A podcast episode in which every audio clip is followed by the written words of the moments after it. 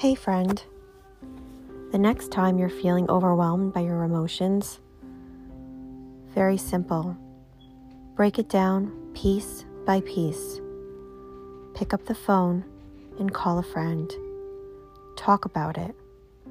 Talk about it without any restrictions.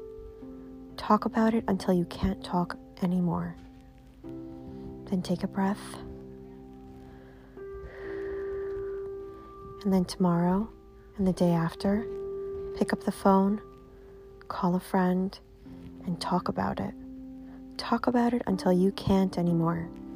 And keep doing that until it doesn't weigh you down anymore.